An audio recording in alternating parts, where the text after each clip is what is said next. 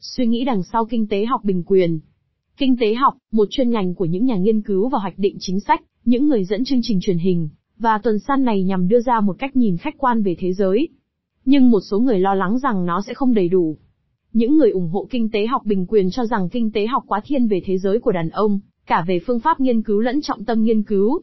Nguyên nhân không chỉ do phụ nữ ít góp mặt trong khoa học, năm 2014 chỉ có 12% số giáo sư kinh tế học của Mỹ là phụ nữ, và tính cho đến nay chỉ có duy nhất một phụ nữ là khôi nguyên giải tưởng niệm Nobel dành cho các khoa học về kinh tế.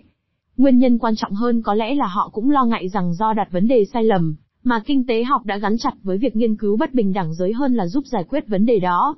Các kinh tế gia bình quyền muốn thay đổi thực tế này như thế nào? Theo Alfred Masan, một nhà sáng lập môn khoa học kinh tế, kinh tế học là môn nghiên cứu về con người, men khi họ sống và suy nghĩ và vận động trong cuộc sống thường nhật.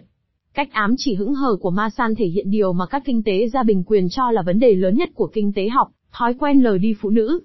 Họ lý luận rằng nền kinh tế thường được xem như là thế giới của tiền bạc, máy móc và đàn ông. Điều này được phản ánh trong cách tính GDP. Tiền lương lao động được tính vào GDP, các công việc nội trợ ở nhà thì lại không được tính. Các kinh tế gia bình quyền chỉ trích phương pháp này vì tính quá hạn hẹn của nó. Trong tác phẩm Nếu tính đến phụ nữ, của Marilyn Waring xuất bản năm 1988, bà đã lập luận rằng hệ thống đo lường GDP do những người đàn ông thiết kế ra để trói chân phụ nữ, ở chỗ của họ. Không chỉ độc đoán trong cách đo lường GDP, sự chăm sóc được tính vào hoạt động sản xuất khi được giao dịch trên thị trường, nhưng khi được cung ứng một cách phi chính thức thì lại không được tính. Nhưng vì phụ nữ đóng góp phần lớn trong việc chăm sóc trên khắp thế giới, cách tính này đánh giá thấp một cách có hệ thống đóng góp của phụ nữ cho xã hội. Bà Waring đã nghĩ rằng công việc chăm sóc không được trả lương phải được tính vào GDP để chứng tỏ rằng việc sản xuất ra sự chăm sóc chú đáo cho trẻ em cũng không kém phần quan trọng so với việc chăm sóc ô tô hay mùa vụ. Nói đến chính sách công, các kinh tế gia bình quyền nghĩ rằng bản thân vấn đề bình đẳng giới có giá trị nội tại, không chỉ là phương tiện thúc đẩy tăng trưởng. Họ còn xem xét tác động của chính sách công lên phụ nữ. Khi các dịch vụ công bị cắt giảm, một phân tích đơn giản có thể quy sự thay đổi về số tiền chi ra để trả cho lực lượng công chức chẳng hạn. Phân tích của một kinh tế gia bình quyền có thể sẽ chỉ ra rằng nếu những người có nhiều khả năng lấp khoảng trống do chính phủ tạo ra nhất là phụ nữ, thì sự phân bổ những khoản cắt giảm này có thể làm trầm trọng hơn tình trạng bất bình đẳng giới. Và kinh tế học bình quyền cũng chỉ trích các phương pháp sử dụng trong các mô hình chuẩn được giảng dạy ở bậc đại học vì đã bỏ qua các nguyên nhân cơ bản của bất bình đẳng giới. Lấy một mô hình kinh tế đơn giản, mô hình này có thể giải thích quyết định gánh vác trọng trách chăm sóc con cái của một phụ nữ dựa trên sự ưa thích của cô ta đối với tiêu dùng và nghỉ ngơi.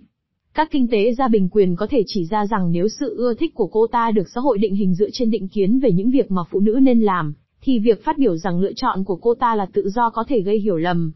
Họ sẽ lập luận rằng mô hình như vậy có thể không gặp vấn đề về phân biệt giới tính bằng cách giả định một cách hiệu quả nhằm loại trừ khả năng xảy ra sự phân biệt đối xử bất lợi cho phụ nữ. Những người ủng hộ kinh tế học bình quyền đã giành chiến thắng trên nhiều chiến trường.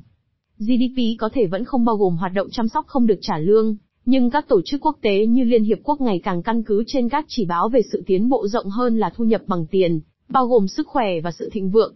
Julie Nelson, một kinh tế gia bình quyền, đã viết trên tạp chí Journal of Economic Perspective rằng nhiều độc giả có thể đã phát hiện ra là họ đã thực hành kinh tế học bình quyền, theo cách này hay cách khác, mặc dù họ thích tự nhủ rằng họ chỉ thực hành kinh tế học đúng nghĩa.